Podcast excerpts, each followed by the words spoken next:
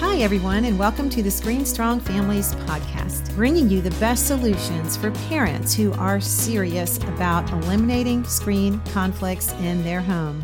This is Melanie Hempe, and I want to welcome everyone who is new to the show and to all our friends. I want to welcome you back. Today, we're going to tackle two big topics that both involve teens and phones and social media. So I know you can't wait. But before I get started, I just wanted to be sure that everyone here knows that we have so many wonderful resources on our site. I would also love for y'all to check out our ScreenStrong Families Facebook group. This group is just for you. If you are really having struggles, we will come in there and answer your questions. Also, if you are interested in starting your own ScreenStrong community group or even becoming an ambassador for ScreenStrong, please reach out to team at screenstrong.com and let us know that you're interested. So let's dive into our topic today. I am so excited to talk with you about these things because these two things I'm going to be talking about are pretty tough topics, but I'm hoping that I can just give you some insight that will really, really, really help. We talk a lot at ScreenStrong about being coaches. And so consider today a coaches meeting where I'm going to give you some information about a really good game plan that you may or may not know, but it's going to really help your team. Parenting is a learning curve for sure. I remember with my oldest when he was becoming addicted to his video games, he had all the signs of addiction. I didn't even know there was such a thing as video game addiction at the time, I didn't know what I didn't know.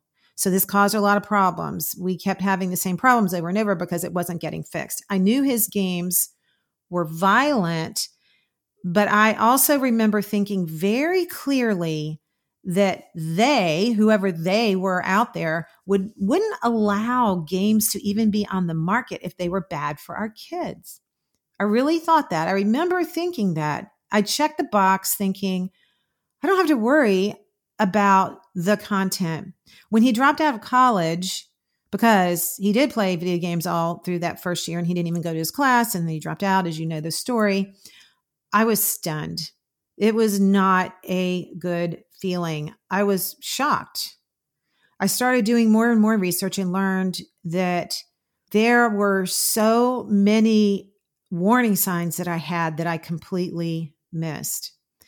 Again, I also was operating off this blind spot that I thought that somebody out there cared about kids who played video games so they wouldn't make them so destructive and dangerous for them. But let me give you my first hint today. Nobody cares about your child as much as you do. These companies only care that they are really glued to their screen and using their products in this parenting journey, sometimes we don't even know the right questions to ask. During that time, I didn't even know that there should have been a question I was asking. Could he be addicted? Is this a bad thing? I didn't even know to ask that. I was so busy dealing with the effects on our family that I failed to ask if he should be playing at all. So my heart goes out to all the parents who are listening who don't know to ask the bigger questions including me, I have made way more mistakes than anyone listening to this show. So I do not say this with a judgmental tone. I say this because I've been where you are and I know what it feels like. I assumed the culture had the best interest of my child. Here's one example of something that that may be a question you should be asking that you don't even know you should be asking. This is just a random example. Did you know? You probably don't know that Pinterest is a huge distributor of porn and eating disorder, anorexia type content. How would you even know to ask that question? You're not searching for these things on Pinterest, so you just don't even know that it's a thing. You would naturally never assume that this stuff was on Pinterest, but it is. So we'll talk about that later, another time. I want to get back to the topic for today. I just wanted to give you an example of other things that we don't even know to ask questions about. So there's a couple things that we think that we naturally assume are okay, and they're not. The first thing I want to talk to you about today is the age of social media. And the second thing is the conversation around family smartphone contracts. So I want to unpack these things for you. I think you're going to get a lot out of this. These are two things that we're naturally just assuming are okay. Let me take the first one. I bet you, like me, thought that somebody did a lot of research and was thinking about your sweet daughter or son when they made the decision that 13 was the age that he or she is old enough to be on social media, that somehow 13 she was mature enough, whatever that means, not to be harmed by viewing images of of porn and anorexia disorders on Pinterest, for example. You may be thinking right now that someone thought about this and cared because our brain naturally wants to believe what the masses tell us is true because it saves us time from figuring it out on our own and you know, we have a nature to join the community and believe the culture. It's a survival instinct that we have. We want to go with the crowd, and many of us go with the crowd on this one. I went with the crowd on the video game thing. I did that for sure. And there's a lot of parents today that go with the crowd and say, oh, at 13, that's the age they can have social media. So that must be the best age to get them a phone. Every mom thinks this, every dad thinks this. So it must be okay for my 13 year old to have all of these platforms with Snapchat and TikTok and everything. If you are like most parents, you assume that they, again, whoever they are out there, are setting up an age system, a rating system like a rating system for movies and video games. It makes perfect sense. Why do parents believe that 13 has become the new age of adulthood on the internet? When you look further and ask questions about why they picked 13, you'll discover that the decision had nothing to do with the safe age or maturity. The age of 13 was set up for a completely different reason. The age of 13 was set up in 1998 before social media was even invented, four years before Facebook and seven years before the iPhone. It's called the COPPA Law. It stands for Children's Online Privacy Protection Act, COPPA. This law determined that no online site could collect data and personal information from children under the age of 13 without a parent's consent. The law had nothing to do with the content of the material or the age of maturity to view the content. It was only about the legality of collecting personal data from children. Because it is too complicated to collect parental consent from every parent for kids under 13, social media companies decided to put the 13 years benchmark as the age requirement on their sites so they wouldn't be fined the $42,000 fee per violation. But if the child lies about his or her age, the data can legally still be collected with no fine. We will put the link to this actual ruling in our show notes. I just want you to understand when your child is signing up for social media at 13, it does not mean that that social media platform thinks that your child is mature enough to handle it. Of course, 13 is not the age of online maturity as parents are led to believe. What are we thinking? The reason it happens is because we don't even know enough to ask the right questions. Imagine what would happen if every parent knew this fact. Most would not allow social media through late adolescence, they would follow their gut. When is maturity, by the way? Let's talk about that just for a second. Brain science says that the frontal lobe judgment center is not fully connected until the age of 25. So, this really does help us understand that the executive function center in the brain isn't working all the way. It's working, it's getting better, and it's growing, but it's not quite there yet.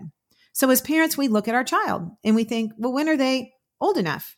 And you might think, well, it might be when they're old enough not to be reminded every day to walk the dog and wash their own clothes or or maybe when you're not reminding them to use their acne medicine or uh, maybe when they begin to offer to do the dishes for you instead of being asked every night or how about when they're able to make their own dentist appointment now i'm just saying that would show some maturity and um, that's not the age of 13 Trust me, I have four teenagers, and your 13 year old is not mature enough to use social media. I think, I think that the age of maturity should be set when the user is mature enough not to do stupid things online, uh, stupid or hurtful things online, like bullying or sending photos of their private parts or naked bodies or watching porn videos or falling for a predator grooming scheme or how about not using their phone to cheat on a test in school? Now,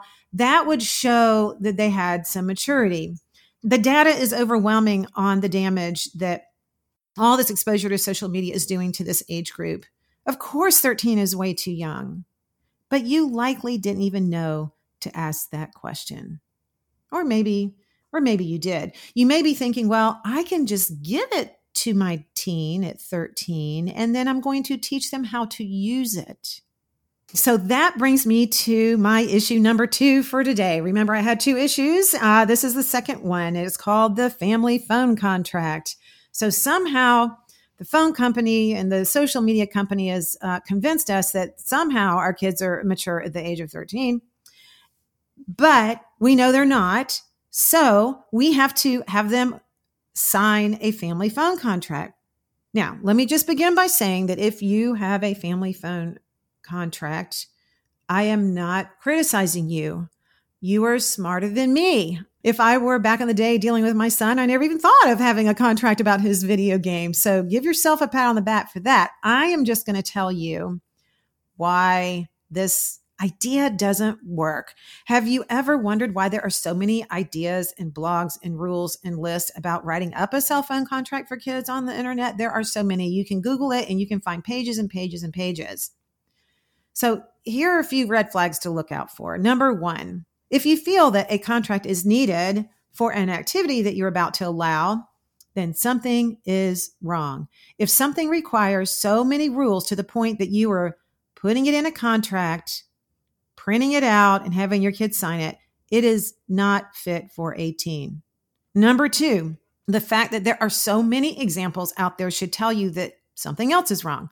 They don't work. If it worked, there would have by now have been a standard contract that everybody could use and say, this one works, but they don't work. It is a parent's effort to make the internet safe, and we can't make the internet safe. It would be like trying to make the city dump a safe place for our kids to go eat and play. You know, eat this and not not that. Touch this and don't touch that. This is never going to work because of the environment of the internet just isn't set up for kids. Over the years, I have seen my share of family smartphone contracts. I see these as I'm doing workshops and I have live presentations and I'm in big schools and groups, and parents come up to me. And I'm just going to share today one of the contracts that I saw. Let's be clear if you have done a contract, please don't feel bad. I'm not criticizing you. I'm just pointing out some things that are generally wrong with this idea. So the parent approaches me, both of them do. It's a mom and a dad, and they have typed out multiple pages in this document that they printed, and they are very proud of it. And they are anxiously waiting to show this to me because they know that they have reached this incredible epiphany and they have the answers to how to give their 13 year old a phone, let them enjoy all the benefits without the dangers. It was very neatly put together. They walk up, they hand it to me. I look at it. It has many, many directives on it, many pages. The conversation usually goes like this, like the one did that day. Our son or daughter reached eighth grade. So we told them that all through middle school, if they did well academically and got good grades during the first part of eighth grade, that they would get a phone. I get it. It makes sense. I made the same mistake too with my oldest. He had straight A's. So I thought, okay, he has straight A's and he can keep playing video games. I believed that intelligence was the same as maturity, just the way these parents did.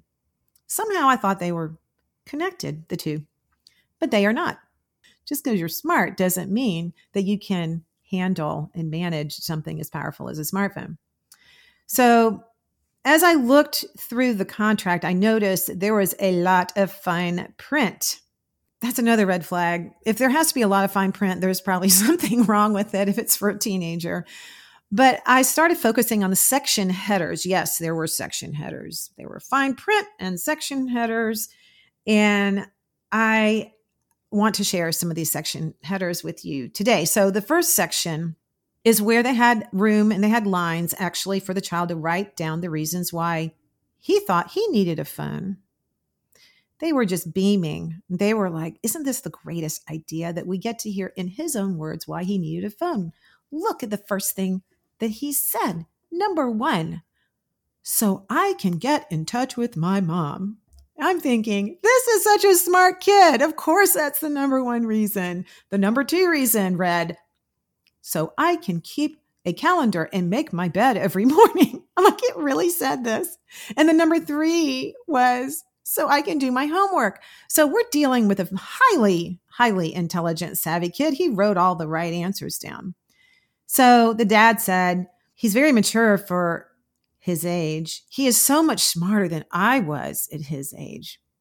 So anyway, they the rest of this first page had all the kids' rules. He was writing down all sorts of things that he thought were good rules. And and I'm I'm not trying to to make fun here. I I'm really not. I'm trying to bring some levity to the thought process. Under the needs section was also a whole section on getting in touch with parents. There was a need to call when stuff comes up. Maybe I missed the bus or I need to stay after school for some reason and coordinate activities. Now, let me tell you, this whole section that was written is really sad because it reminds me of the reasons and the ways that smartphones are robbing our children of valuable life skills. The life skill of problem solving, during the safe little time when they're in middle school or even high school when they can exercise that problem solving muscle. What do I do if mom doesn't show up? What do I do if the bus is late or I miss the bus? The minute you give them a smartphone, you erase that ability for them to go figure it out on their own. It's it's it's overprotecting at its finest. Most parents don't know this. I didn't realize even myself how much I was overprotecting my son by allowing him to stay in and game all the time and not get out and interact with the real world. There was a section on emergencies during school, and it said, I feel like phone use during a legitimate emergency is a good thing. So, what is a legitimate emergency at the school that your kid can't handle? Well, eh, for a teenager, everything is an emergency. I mean, they exaggerate over and over about how to do just about anything and like if they don't have their the right shoes or they don't have something going then that's an emergency so if you're going to say you can only use a phone for emergencies during school time i don't think that's really going to work there was a digital citizenship section where the child was asked to write down some some good ideas about being um, a good digital citizenship and the rules around that but their child isn't really even a good US citizen yet. I'm thinking, right, like that he can't even vote yet. So I'm like, how does he know how to be a good digital citizen? He knows nothing about the virtual world and about doing this. I remember presenting at a school and before the presentation started, I was walking to the auditorium and walked past a kindergarten room, and the kindergarten teacher was teaching digital citizenship to six year olds she came over to the door and all the kids were all on their computers because it was actually an online course about digital citizenship. And she leaned over and she said, You know what? This is the biggest waste of time. Waste of time. They should really be outside playing. She was correct. What teens need more than figuring out digital citizenship is they need to be in person, figuring out social skills, before they can ever be good at digital citizenship. They have to practice social skills in real life with real people, and then it's easy to know how to be a good digital citizen. Then there was a section on siblings. It said something about your fifth grade sibling and and how they're going to have to devise a plan to work together because that child's not old enough to have a, a phone, but the sibling's old enough to have a, phone. So how are you going to work together on this? I don't know. That was kind of confusing. I think this is something parents really need to think about. It's just like movies. You cannot show a mature movie in your home if you have very young kids it's just i remember we had our kids and uh, you know they were different ages and i remember if we had family movie night it had to be rated for the youngest kid in the house so that's kind of the problem when you have smartphone floating around it's really hard to keep what i call secondhand smoke from affecting the younger kids in the house there was a section on privilege and it said you are not entitled to this phone but we are your parents and we feel like you have earned the privilege of having a phone. Well, I'm thinking, no, um, they haven't even been alive long enough to earn an $800 device, much less a privilege for that. But again, you could argue that this is some kind of parenting difference. There was a section on if you exhibited good behavior on your phone for a certain period of time, then we would relax the rules. This is a really bad idea. to relax the rules. Are they also going to tell the predators and the porn companies out there that their son is uh, on good behavior using their phone well? So please do not disturb him. Giving a phone at 13 and then relaxing the rules for good behavior sets you up for big problems. Parents do this a lot of times because they're exhausted and they want to relax and they need to relax. So, of course, they can't keep an eye on the phone. I don't know if y'all have ever tried to do this. I, it's very difficult to manage a teenager's phone. If you're really trying to be that accountability person in your child's life and teach them and guide them, then you really do have to know everything that's going on and what they're seeing. Otherwise, there's no way for you to guide and lead and mentor and teach and it's exhausting. And if you have one child and you don't have a job, maybe you can do it. But if you have a job and if you have more than one child, there are not enough hours in the day to do this. Um, so the contract continues. The second half of this huge document is a very long section and it has things in there like setting time limits and parents you know ability to read their text and when to use the phones at certain times of the day and how they shouldn't use their phone in the bedroom and they should never take their phone to the bedroom. And just a note here parents if your child does have a smartphone i can promise you that it is going to their bedroom. It's just it, it is. And that's one of the big rules that everybody says across every platform that we know and work with and rub shoulders with that devices shouldn't be allowed in the bedroom, but the reality is, if they have it, it will end up there. There were rules in this section about downloading apps and using social media, and there was a section on in phone purchases, gambling, predators, porn, issues about subscriptions, using the parents' credit cards to buy things on their phone, posting photos of their self, consequences, you know, about all that, consequences about lying. There was just this whole section on all of this. I did glance at it to see if there was anything about video games, and the mom said, Oh, no, we don't have to put anything about video games because we're talking about a phone and they can't game on their phone. And I thought, okay, here's obviously another question that she needs to ask because that's not true. But after eight years of working with families and talking with many families who did rules like this. Um, I'm going to share my thoughts on what this family contract is really going to do for you and what it's not going to do for you.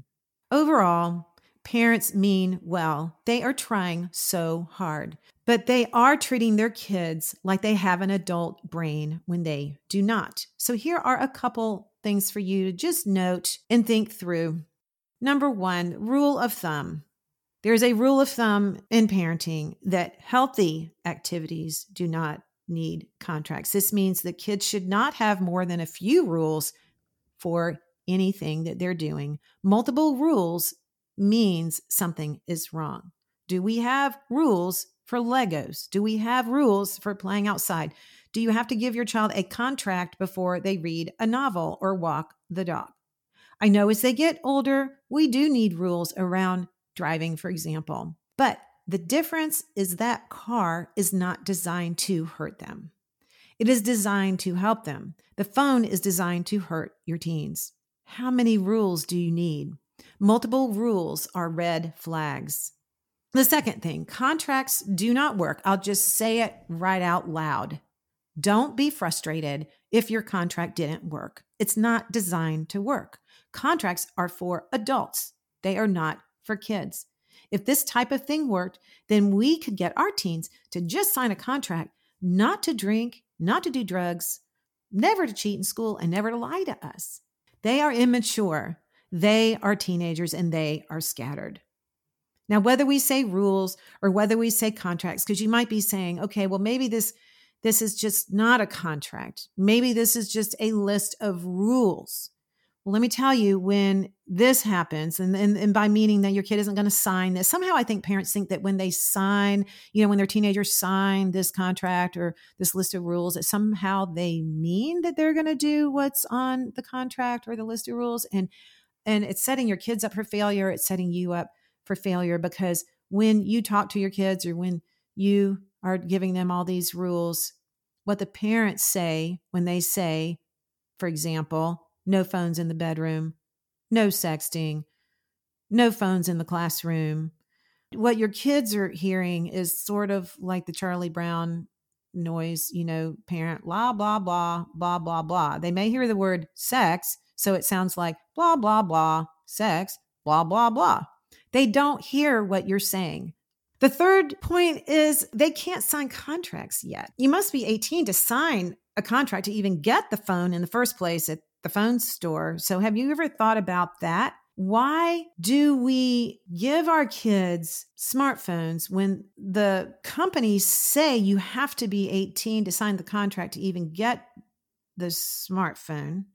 If we all waited till the legal age to even get a phone, we would not be in the spot that we are in today and our world would be a much better place and our kids would actually be way healthier. The fourth thing is that con- tracks go with blind spots. Parents have blind spots. We all have blind spots. We all think, well, not my kid. My kid's different. We all believe that our kid is actually listening to the rules and caring about this contract. Parents have this eternal hope, and they have this eternal hope until they have their defining moment when they realize that the contract did nothing to help the current problem. Remember, there is nothing wrong with your teenagers. Their brains are not designed to reason what you're putting in this contract. The next thing is uh, contracts make parents feel good. Parents want to do something. It sort of relieves their own pain for going against their their gut feelings, especially if it's their first child. So they treat this like a business transaction. It works in the adult world. Surely it will work in my teen world over here with my kids contracts work really well between adults. They just don't transfer easily to the teen world.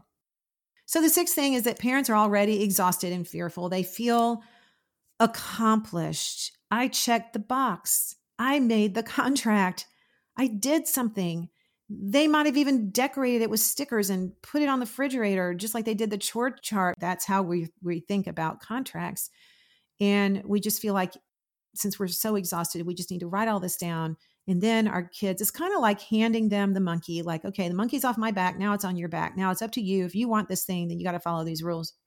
The seventh thought that I had was parents think having a smartphone contract will somehow make their child more mature. Like having rules does not make your child more mature. In fact, it might do the opposite. It's like wearing clothes that are too big it's silly to think that kids can follow phone rules. There's so much pressure for them to do this. They are going to step out of the lines and they're going to do stupid things online that may cause them pain for a very long time. Having rules for something that really is not age appropriate for you does not make the teen more mature.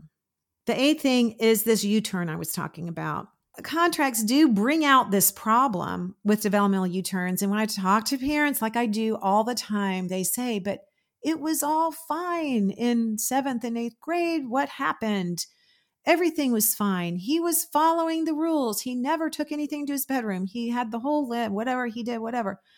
So, what are these developmental U turns? For a season of early adolescence, teens can actually get less mature for a bit of time. So, parents beware. This is like a trick. So you're doing okay. Your younger kids seem to be following all the rules. They have all the signs of what I call false maturity. It looks like maturity, but it's not really maturity. They're saying the right things, and you just feel like you're really connected with them, and they seem like they're getting it, even at 13. But then around 14 or 15, when parents are relaxing because they're so exhausted and they're starting to give in on all these rules and give up, their kid does this big U turn. They regress, they actually go backwards in their development. It's a scientific thing. I'm not making this up. Uh, they start acting like toddlers again. they even start eating every three hours again. It's kind of funny. And they act so silly. And it's all about bathroom humor. And they're just scattered all over the place. And we think it's due to their puberty hormones and all these things, but it's not. We know now that we can't blame all that on this crazy little U turn they're doing in this early adolescent stage. It is brain reorganization. So, if you think those rules and all that contract information is still stuck in their brain, you need to think again. No, the brain is being reorganized, just like you're cleaning out your linen closet. You're taking everything out and you're reorganizing it and you're keeping the things that you use and you're throwing away the towels and the sheets that you're not using. So those rules actually get thrown out. The rules are lost. They're gone. They disappear out of the thin blue and there and then you're you're looking at your kid like don't you remember we have these rules and they truly are looking at you like mom I can't even remember to turn in my homework on time because I can't find my homework. They are disorganized. Do you think they will remember your contract terms? No, they will not.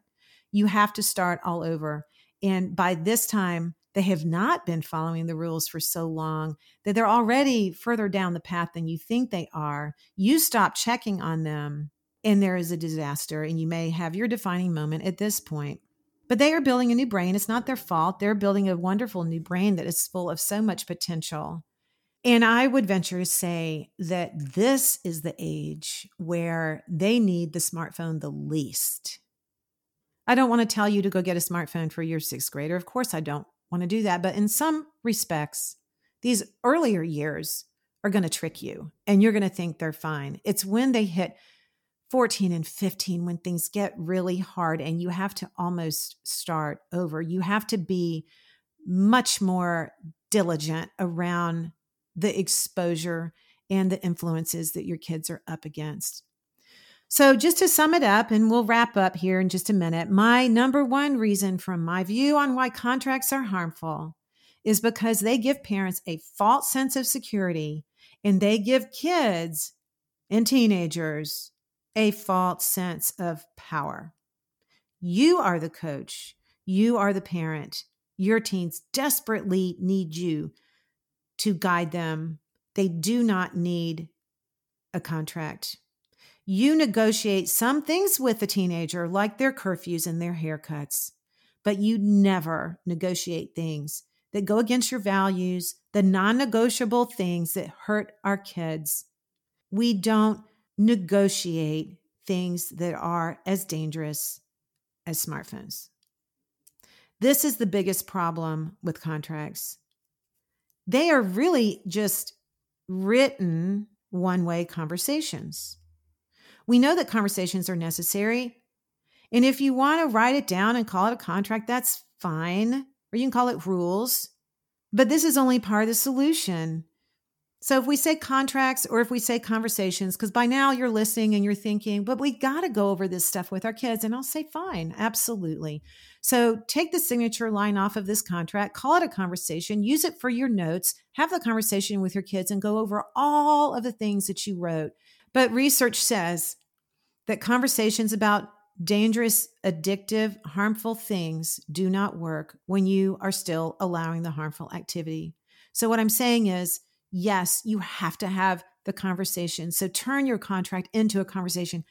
Tell your children all of this stuff, but it doesn't mean that you need to allow social media and smartphones at the same time. There's never a guarantee, but conversations work about 50% better when the harmful activity is not being allowed. So if contracts and conversations worked, right, we would all be able to eliminate teen pregnancies and drugs and alcohol and all these things. My kids don't have a smartphone, but they are still very aware of all the issues and dangers and problems with social media and all the things that go with that. We educate them all the time. But we educate without allowing them to practice the addictive activities. We know the more they practice it, the more ingrained it's going to be in their brain. And while this happens during the teen years, it causes so many problems later on.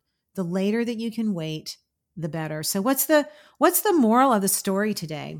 First of all, 13 is not, has not, and never will be the best age for social media. Talk to your spouse about it and discuss if you still feel the same way after knowing the age of 13 was set not because that's when your child's mature enough to use a social media platform, but just because that's when the laws say that we can't collect data on children. And the second moral of the story today is that smartphone contracts really don't work. So, what should we do instead? We need to delay as long as possible.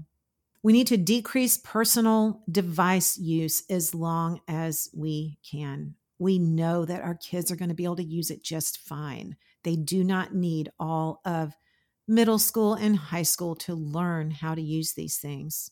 We need to let them use it when a contract isn't even necessary anymore, when they're mature enough to use all the life skills that they have been practicing during these years when they haven't been distracted by a smartphone. That's what they need. They need life skills to know how to use social media the right way. They don't need a contract. Remember, if you feel like you need a contract, that's a red flag that your kid isn't ready. The best way to drive down teen anxiety and depression and suicide rates is to delay the use of the things that are causing these problems. We need to continue the conversation and talk with our teenagers all the time about the hard topics and hard issues that are in our culture. But that doesn't mean that we have to engage in these activities at the same time. Parents, you give them the self esteem and the values and the boundaries they need. They need you to do that. They do not need to get their self esteem and all their influences from social media.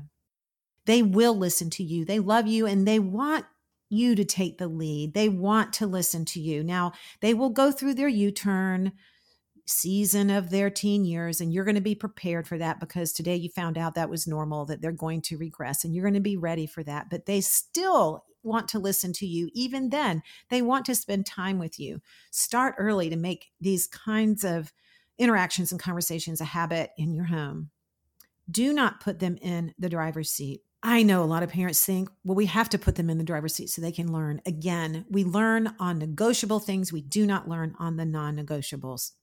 Let them know that you love them and have their back. And it is your family against this bigger culture.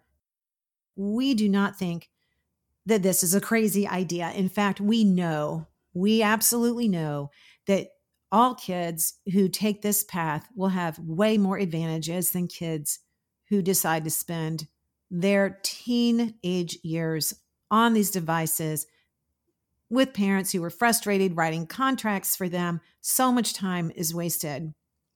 We need to get our kids back connected with our family. Raise your kids above the social media culture and create a real social experience for them by having their friends over on a regular basis. Start doing this in middle school so it becomes a habit in high school. It's okay to be different. And don't worry about parenting against the current culture. Save your kids instead. That about wraps it up. I hope you were encouraged today and not discouraged. Please be encouraged. Please reconnect your family and think about the ways where you can do activities that you don't have to worry. You don't have to have contracts for, and you don't have to have long rules for.